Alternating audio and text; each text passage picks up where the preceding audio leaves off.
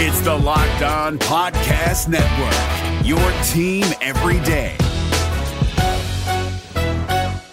Kyle Crabbs here, host of Locked On NFL Scouting. Join Joe Marino and me every day as we provide position by position analysis of the upcoming NFL draft. Check out the Locked On NFL Scouting podcast with the Draft Dudes on YouTube or wherever you listen to your favorite podcasts. What's up, Dolphins fans? Kyle Crabbs, your host here on Locked On Dolphins. Today is Wednesday, December 8th on the podcast, and it's Power to the Pod, which means it is your questions, your topics, your hot takes, anything and everything pertaining to your Miami Dolphins. Fan mailbag episode this week starts right now. You are Locked On Dolphins, your daily Miami Dolphins podcast, part of the Locked On Podcast Network. Your team every day. What's up, Dolphins fans? Welcome to another episode of Locked On Dolphins. I'm your host, Kyle Crabbs, lifelong Miami Dolphins fan, director of scouting at the draftnetwork.com. And today's episode is brought to you by On Location. On Location is the official hospitality partner in the NFL and is the only place to score a once in a lifetime Super Bowl ticket and experience package. Visit onlocationexp.com slash SB56 for more information or search Super Bowl on location. Hope everybody is doing well. I know I certainly am. Uh, we we referred to these a couple of weeks ago as group therapy sessions. Not quite group therapy these days, but nevertheless, uh, an opportunity to connect and get a pulse on the Dolphins fan base and what you guys are thinking about and what's important to you. And see guys like you and Jared and, and George and Paul and Kenshawn and, and OG Highway and Doug and Octavio and Brett in the, the comments already on the YouTube channel if you're watching this live. Make sure you like the video, hit subscribe on the channel. If you're interested in the live interactive stuff, you can hit subscribe and you will get the push notifications when we do go live. As is always the case on Power of the Pod, we are starting with questions uh, from the iTunes reviews bucket. And I already got a bunch of comments rolling in with topics and questions that you guys want to hit as well. So, with that in mind, I want to start with Curly who left a five star review of the podcast, which I am very thankful for. Um, loving the show over here in Northeast Scotland. It's always cool to hear those across the pond who are listening to the show. And he he starts us with a heavy hitter. It's actually not a football question at all. But what is your favorite Scottish dram? Since I'm a whiskey guy and we are riding the whiskey train uh, on the winning streak for the Dolphins, I'm a big fan of Macallan personally. Uh, Dave O five star. Never miss an episode. Appreciate all your hard work. I appreciate you for listening. Now, let's say the rest of the season goes as well as we could hope, and we went out and managed to get to a playoff game and keep coaching intact for 2022, and we go all in on Tua. What do you think about taking the assets that were perceived to be spent on a quarterback and going after a DK Metcalf or someone of similar talent? Do you think any offense or defensive players could mesh with the current schemes would be worth a couple of ones? Grier did a fantastic job in 2021, but we can't forget, can't manage to forget that 2020 class. I don't think DK is the right kind of wide receiver for this offense. I, I think if you were going to go bombs away um, and like to push the ball down the field, I think that's where DK can shine. Um, but I I haven't really kind of taken a look at the contract situations across the league to be able to try to vet out high level players that might be available. But you get a couple every year. And I would love to see if Miami is going to try to bridge this year's momentum into next year. I do think spending premium assets uh, be it in free agent spending or trading draft capital to go get a guy, um, might make more sense. Uh, obviously, they tried to do that with Will Fuller this season, and that hasn't materialized because he got hurt. But I liked the thought process there, and I think that is the kind of receiver. He's a better route runner that he got credit for because he just hit so many home runs in Houston. Uh, but DK, I don't think has the same versatility to his route tree that I think would really benefit to it to have guys who are all over the place. I think about wide receivers like David Bell in the draft out of Purdue or Chris Olave. They're different styles of receivers, uh, but those are the kinds of receivers, not a six-five uh, vertical send it downfield kind of guy. And I'm not sure. Obviously, DK's struggled the last couple of weeks with his production and Russ coming back. So uh, maybe there's some disgruntledness there. I don't know if he would be available or not. I'm with it. Miami Dolphins, five star view of the show. Do you think the effects of letting go of Bobby McCain contributed to the beginning struggles of the 2021 defense? Is it me, or have I missed that conversation? I always thought the guy was scrappy and watched growth develop within his game all around since 2015. We all know he is another name in which we have drafted, put time into, and is no longer part of the team. Curious your thoughts on if Jevon Holland and Bobby McCain's situation was handled different and Bobby was still here. How do you think the defense starts the season? Knowing our defense with Bobby McCain in that role last year and how that position is a main communicator with this defense is why I ask. Um, I definitely agree that Miami's slow start defensively probably had something to do with young guys in key spots. Jevon being one of them, and we've seen now that he's got his feet wet a little bit, what it looks like, and we're all very excited for that. But Bobby was never like a splash impact player. He struggled with tackling in the open field. He was really smart. He made the calls, but he didn't have great ball skills at free safety as far as being able to consistently hunt and find the football either. So, and I think they tried to bridge that gap with Jason McCourty too. Now remember, he he was came came to Miami as a corner and transitioned into effectively being a free safety. And the thought process there, I'm sure, was well, he played under Flo. He's going to know the defense. He can serve as that gap. And um, for whatever reason, it just it didn't catch the way they probably hoped that it would. FinFan nine two seven. Kyle, what's the chances we get the future Hall of Famer Zach Thomas on the show so we can show him how much this fan base supports him and always has? Just crossed my mind. Figured I'd shoot my shot. I can think of a very short list of people that I would more like to have on the show and talk to than Zach Thomas. So, Zach, you're listening. Consider this an open invitation. If anybody out there knows Zach and wants to hit him up on behalf of Locked On Dolphins to get him on the show, I'm certainly going to listen. So, uh, I feel good about his chances this year, though. I, I do. I think you know, a couple of close calls as a finalist, and it's not you're not going to have the wave of lock first ballot guys that we had last year. So we'll see what what comes for Zach. This is our last iTunes review, which means we're getting ready to flip the switch and and hit the live comments. And you guys keep sending them. I see the ones that you guys are dropping in here. I'm going to get to you in just a minute. This one comes from Bruns FinFan. Kyle, keep up the good work. Have you taken a look at Darrian Beavers from UC yet? Not yet. Seems like he might be an outside linebacker target in the middle of the draft. Van Ginkel has come on as of late, but it would be nice to have another option there with more size. Excited to read your write up of him via the Draft Network.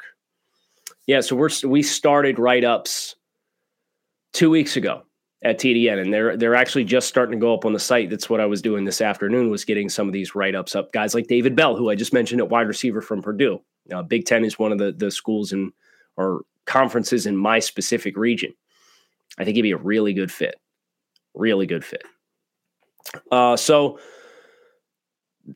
I haven't seen Beavers yet, but he's a name that I'm going to earmark. And I agree that having more options for your hybrid rush linebackers so that you can continue to mix and match and find guys that can do more things well so that that way you don't stretch Van Ginkel too thin, which is kind of what it felt like they did early in the season avoiding those conflicts and having more versatile defenders so that Van Ginkel can be special teams guy and a third down pass rush specialist. And if you get him in that role, I'm going to like him a lot on the roster. But you can't stretch him too thin. And I think that is what we saw Miami do a bit of with a number of players this season. As mentioned at the top of the show, today's episode is brought to you by On Location. This is a really cool opportunity. So, anybody interested, listen up. Super Bowl 56 at SoFi is less than 100 days away, and On Location is the official hospitality partner of the NFL and they are offering the only place to score a once in a lifetime Super Bowl ticket and experience package. Select your exact seats. Choose from elite experiences, including an exclusive pregame celebration with NFL legends, five star LA hotels, and food by the great Wolfgang Puck. Visit onlocationexp.com slash SB56 for more information or search Super Bowl on location. That's onlocationexp.com slash SB56 or search Super Bowl on location. Maybe you want to get a little money on the big game. Bet Online's got you covered. Bet Online has more props, odds, and lines than ever before as football continues the march to the playoffs and all the way to the Super Bowl. So your number one spot for all the sports action this season. Head to the new updated desktop or mobile website to sign up today and receive a 50% welcome bonus on your first deposit using promo code locked on. Basketball, football, NHL, boxing, and UFC, right to your favorite Vegas casino games. Don't wait to take advantage of the amazing offers available for the 2021 season. BetOnline is the fastest and easiest way to bet on all of your favorite sports, and it is where the game starts comments are popping off. There's a bunch of you guys in here. Welcome. It's good to see you on the live stream. If you're listening to the podcast, think about joining one of these times. I, I did give a little bit of notice. And in the off season, we're going to have a lot more rhythm as far as wind power to the pod is. So you guys will have a chance to hop in this as well. So we're going to start with live questions from one from Jared. Will you be taking any trips to Miami the rest of the year or potentially the Monday night football Saints game? I will not be going to New Orleans uh, for Monday Night Football, too close to the holidays. But that Week 18 contest against New England, I think we're going to do it. I'm like right on the cusp of pulling the trigger and getting it done. Uh, I think that's going to be the one that happens. If the Dolphins you know, come out of the bye and they take care of business and they beat the Jets, then yeah, I'm not going to be able to help myself. I'm going to book the trip. We're going to hope that they win at least one more of the other two road games that they have and that way Miami can be playing for a winning season. Uh, which, all things considered, if we walk out of this thing with a winning season, I think we'll be very excited about what uh, the future could potentially hold and what the offseason is going to hold as far as decisions that the team is making. You wants to know which is the bigger trap game in your opinion, the Saints or the Jets? And I don't know that you can consider a road game in primetime football as a trap environment. So just kind of based on that technicality, I'm going to go with the Jets game. Uh, the Jets they they played Philadelphia tough. Zach Wilson they they found some life in the offense. Um, it's a divisional opponent that you've already played, so you you got to fight the complacency that exists with already having beaten that team.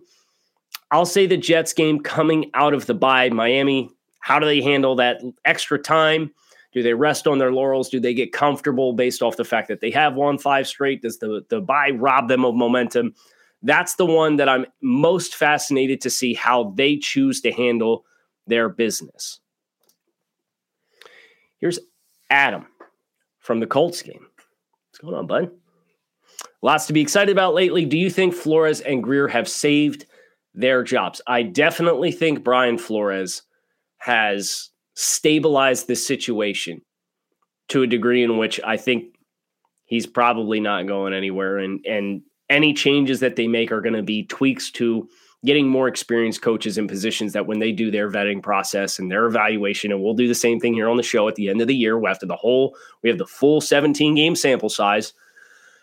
Um, assistant coaches, I, I don't think every, anybody and everybody should feel super comfortable. Uh, but at the very least, I do think Coach Flores has stabilized this situation in a big way with whatever changes they've made the midway point of the season. Chris Grier, I can see a pathway for Chris staying. Uh, but it would need to see this team continue to win, get to that winning record this season. And even then, with the expectations that were in place, I would not be surprised if they did feel compelled as though they had to make a change for trying to level this team up and, and get it past a, a potential p- plateau that they're worried about. Uh, I would see Chris being the guy who who takes the axe in that regard. Jesse, what do you feel about the upcoming match versus the Patriots after this weekend's Monday Night Football against Buffalo? How do you think they game plan against Miami? By the way, I'm five beers deep for the five wins. I'm glad somebody's drinking with me. We're having a good time.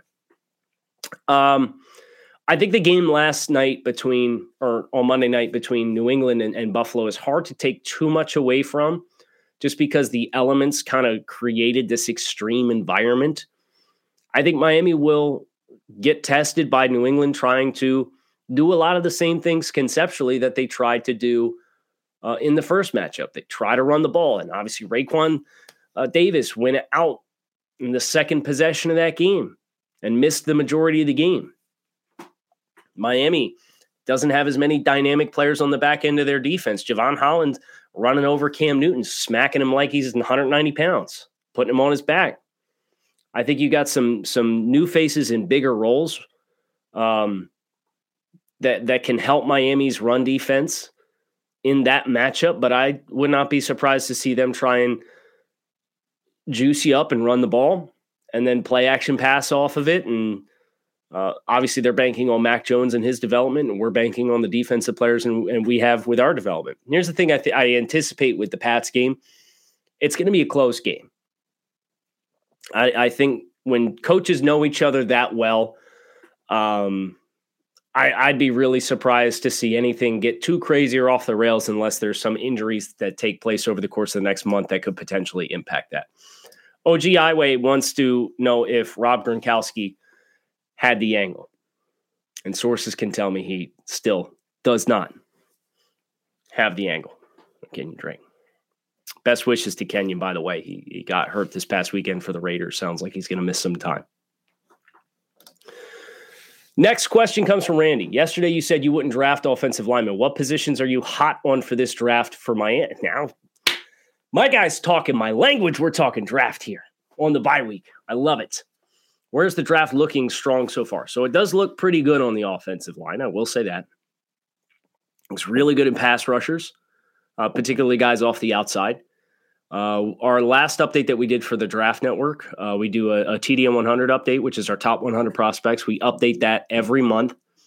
And the last one had 20 pass rushers in the top 100 and another four that received votes, plus another guy who's been suspended indefinitely for his team because of some legal issues.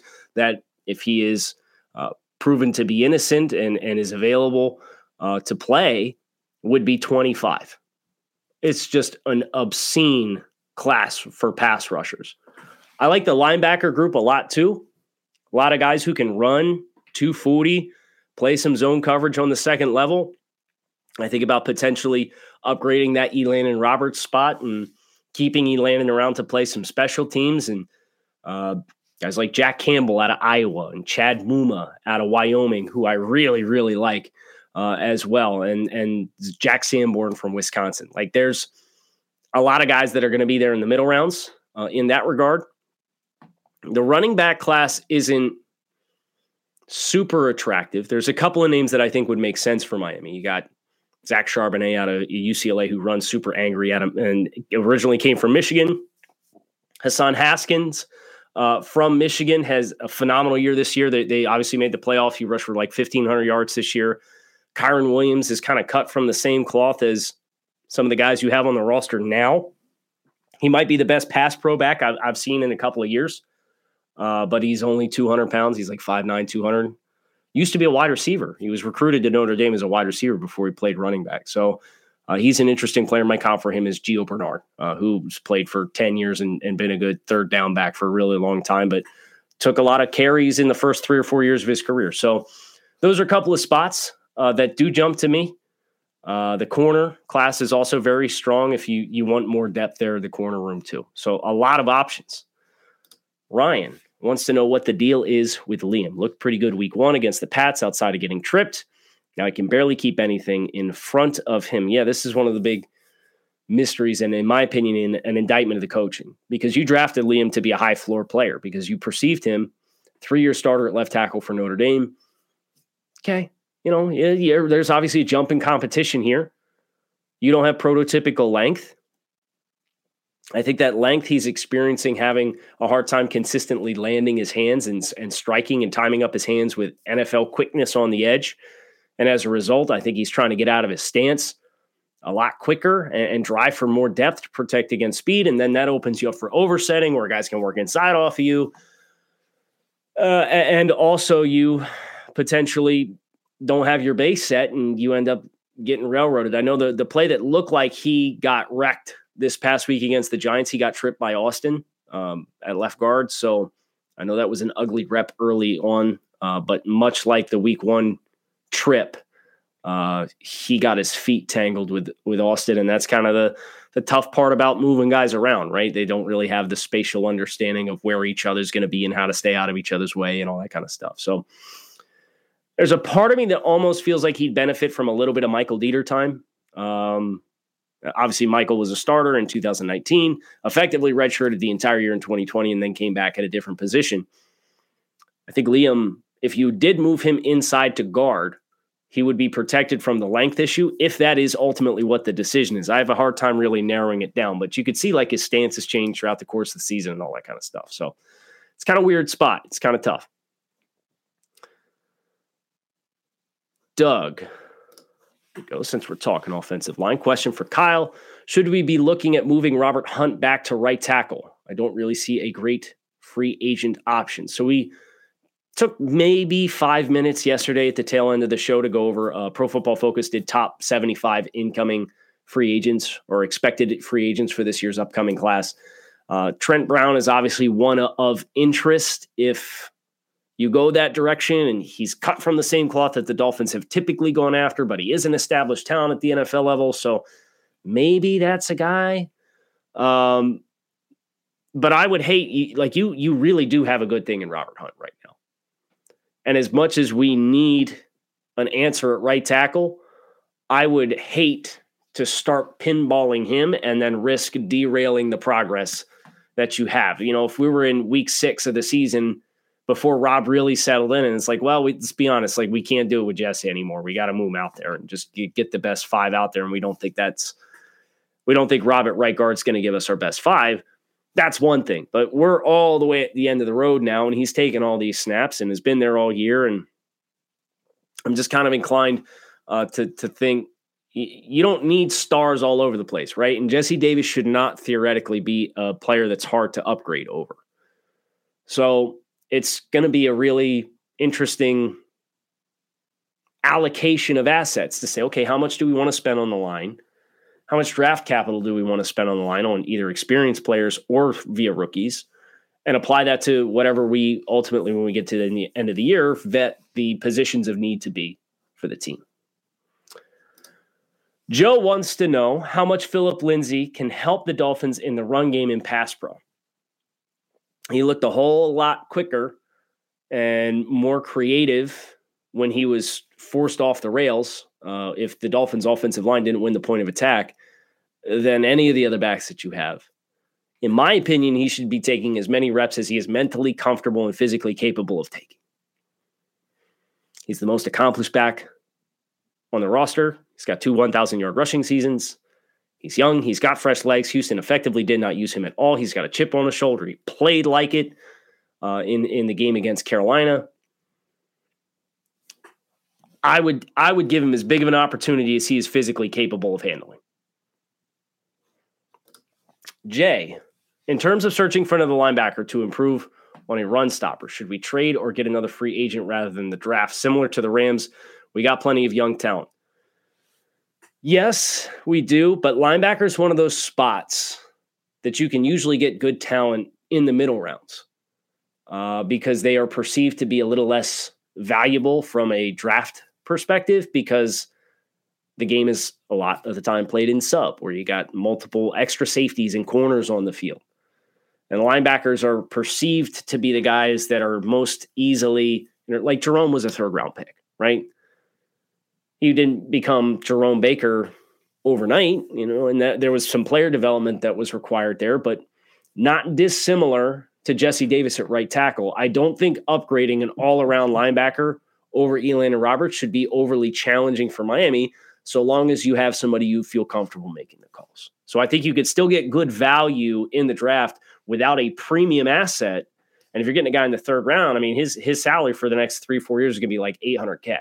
Right? So it's not like you got to go out and get a guy that's getting paid eight, nine million dollars to kind of skip the line in that spot. I think there's going to be good opportunities that exist there. Speaking of good opportunities, it's the holiday season.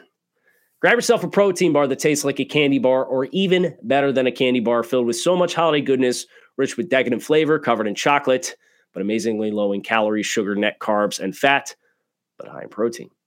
You get the best of both worlds, delicious and healthy with Built Bar. So many flavors to choose from. Built Bar gives you the extra fuel you need to bust down those mall doors and battle holiday shoppers. Or if you're just standing in endless shopping lines, Built Bar can give you that something extra to keep you going. Throw it in your jacket or purse. You never know when you're going to need it. Right now, you can go to built.com, use promo code LOCK15 and save 15% off your next order. That is built.com, promo code LOCK15 to save your next order 15%, the world's most delicious protein bar. Oh, I am not going to catch up to all of these questions. I respect it though. I'm going to try and hustle as best as I possibly can. Get through as many of these questions as I can. Brett, are you ready to say this draft class is the best in the last 20 plus years for Miami? Yes, I am. You got two guys that set records for the franchise in production in the first uh, by the beginning the first week in December. Jevon Holland's not even included in there. Liam Eichenberg, regardless of his level of play, he is a contributing player. He needs to get better. They all need to continue to get better. But yes, this is this is a home run draft for Miami. Absolutely. Brock, since the Patriots won last night, do you still see a way we can sneak into the playoffs? Yes. If you win your games, the law of averages are going to take over. AFC North still has a lot of games to play against each other. The AFC West still has a lot of games to play against each other. So, um, I do believe if Miami takes care of their own business, it would take hard luck to not get in. And you know what? If you go 10 and 7 after it's all said and done and you miss the playoffs again, like I'll be pissed for a little bit but I'll also understand that like y'all did this to yourselves because you needed you would have needed nine wins in a row to get to that point anyway. So get healthy, focus on the Jets one week at a time, trying to go one and zero oh four more weeks after the bye, and just see what happens. Uh, Taylor, Kyle, imagine Tua behind an above average offensive line to give a little bit more time for deep routes to develop. Is it dirty?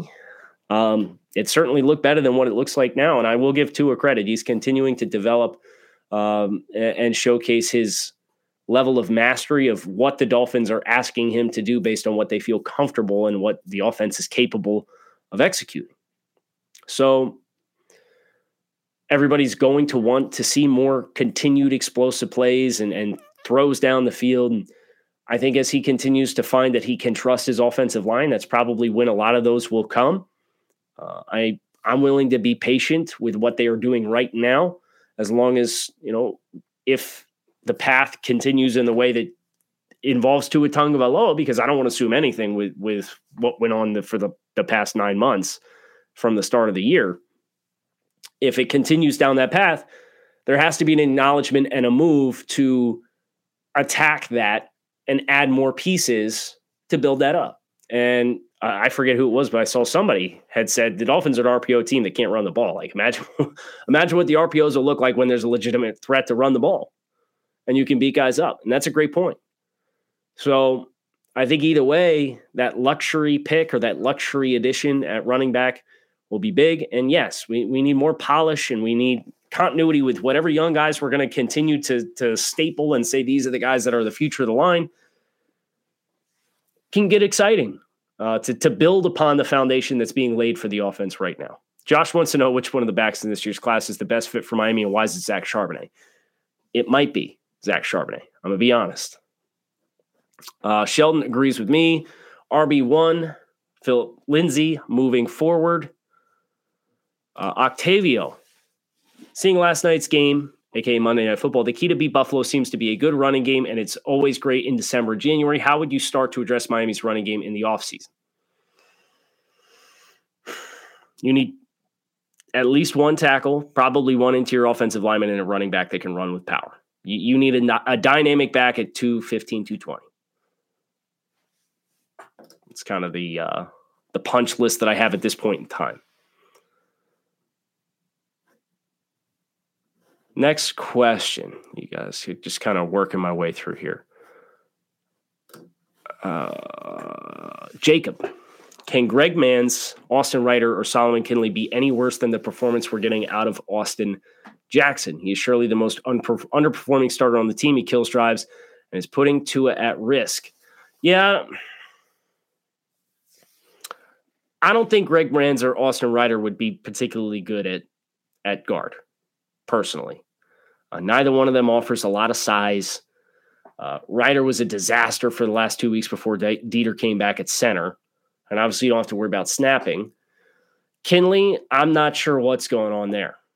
Uh, I would like to think Kindley can provide you with the, the juice and the push that you need in the offensive line. But it doesn't seem like there's trust there. And I don't know if it's mental. I don't know if it's physical conditioning. I have no idea. Eric wants to know whose fault is it that the Dolphins don't throw the ball down the field? Tua, the coaches, or the offensive line?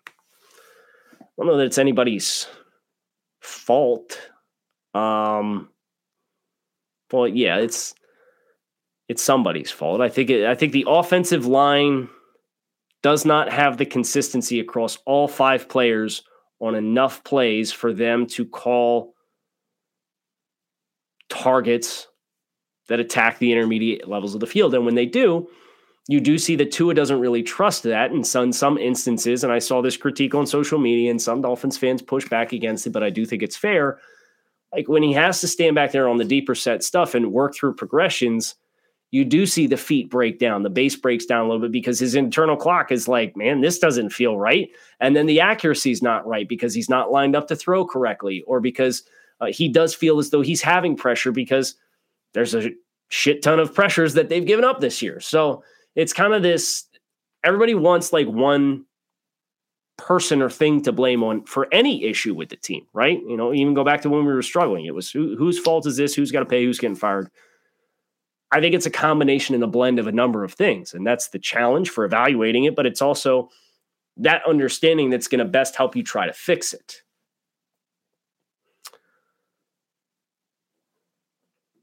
Chris. So I'll take this one because this one's interesting. Why can't coaches add 10 pounds to Gesicki and put him back on the line? I have a problem with this idea because it's when you drafted Mike Gesicki, and I understand that this wasn't the coach that was here when you drafted Mike Gesicki, but when you drafted Mike Gesicki, you draft a player like Mike Gesicki, understanding what his strengths and weaknesses are as a player. And Adam Gase played Mike in pass pro for one out of every five snaps he took as a rookie. It's a disaster, right? So when you draft a player to do something and then you try to change his body type to make him do other things that aren't involved What's his athleticism look like with 10 to 15 more pounds on his body? And even still, he gives adequate effort, but he's never going to stand out. He's never going to be a plus blocker for you. He can be a sufficient blocker. But if you add that weight on him and you ask him to do that, and you take away all of what he's able to do as a stretch guy up the seam or as a guy who across the middle of the field, I don't think those returns are going to give you something that would benefit other than just having two tight end stuff. I love 12 personnel. I do. I love the conflicts that that puts you in if you have other athletes that can, uh, and a guy like Mike who can really test your ability to get lined up and have a matchup player to, to contest him in coverage. John is sipping on some Knob Creek 12 year. Good for you. Good for you. Uh, our next question comes from AAH. Why do so many fans and pundits dislike growing pains as an explanation for problems at the beginning of the season? Everyone from the o- eight, head coach to the OCs to the QB are still learning. That's good. I think when you win 10 games, I think expectations change. Uh, and when the messaging from the coaching staff is the guys that are here are going to be the guys that determine whether or not this team sinks or swims, effectively communicating that in their belief the rebuild was over. The maneuvers that they made to trade down and then back up for a wide receiver uh, in Jaylen Waddle, and some of the spending for a guy like Will Fuller and seemingly addressing the needs, the expectations for this team were, were at one of which we expected to make the playoffs. And, and when that expectation changed at one and four, one and five, one and six, and one and seven, um, that that is a hard pill to swallow. Because our expectation, we was we were going to close ground on the contenders in this conference. And for the first eight weeks of the year, you were one of the worst teams in football. And it's a troubling trend that this happens every year that this team starts slow. So yeah, there's growing pains within a season, but you you at some point you do need to be able to stabilize and at least play 500 ball, right? Like last year they were 3 and 3 through 6 games. They stabilized and then they went on a 9 and 3 run and finished 10 and 6. If you do that every year, you've got a pretty decent chance to make the playoffs. But there were stretches of play for the first 8 weeks and I understand the quarterback was hurt and they had some injuries here and there. I mean, it, they looked worse than 2019 at times. So I get growing pains. Um, but the messaging in the offseason and the expectations that were set in place because of that messaging painted a different picture for you. That's all. I want to get one more question. And it's going to come from Divine. Do you think Tua being a lefty is a contributing factor to the Dolphins having the most drops at this point in the season? A self proclaimed Tua stand here. Um, I know it's different, but at the same time, like you're catching passes from him all off season. It's not like he's the backup and he gets put in and everybody in, in one game, everybody forgets how to catch the ball because the spin's different. They should, at the very least, be acclimated at this point. Jerry Rice talked about when they made the switch from Montana to Steve Young. He caught a bunch of balls. They put the they put the spin on the jugs machine the other way so that the ball had the same spin as a lefty throw. I just think there's concentration drops, and, and some of these guys have consistently battled uh, with concentration drops. And I do think Tua is generally speaking a very accurate passer. Um, I think this past game was not his best work. He said so himself in the post game. Ball placement, I thought, was C plus against uh, the Giants. I'm looking forward to a bounce back. Um, and I, I think maybe the switch back and forth between Jacoby and how he throws a ball and Jacoby, everything's juiced up all the time. And so I'd have to go and look and see when a lot of these drops happen. But I'm sure, as everything, there's a bunch of contributing factors, right? And it's just exploring, and, and maybe that's something we'll log away as well and look for this off season uh, when this season comes to a close. Really enjoyed hearing from so many of you. We're up over 38 minutes on Power to the Pod, which means it's time for me to head out of here. I got to go watch the All 22 of Sunday's game. That's next on my list because we're going to be talking about that on the Thursday episode. Thanks as always for tuning in. If you're live on the YouTube stream, and there's a whole bunch of you that are in here now and have been riding all the way through this thing, so great to see you guys. Appreciate you stopping by talking a little Dolphins football. Make sure you like the video, hit subscribe on the channel. So anytime we go live or we're streaming videos, you'll get that notification. You'll know it. If you want to pop in, you can. If you're listening on the podcast, thanks as always. Keep it locked in right here on Locked On Dolphins. and Kyle Crabbs signing off. Make it a good one. Enjoy your victory Wednesday. We'll be back tomorrow for victory Thursday on the bye. Fins up.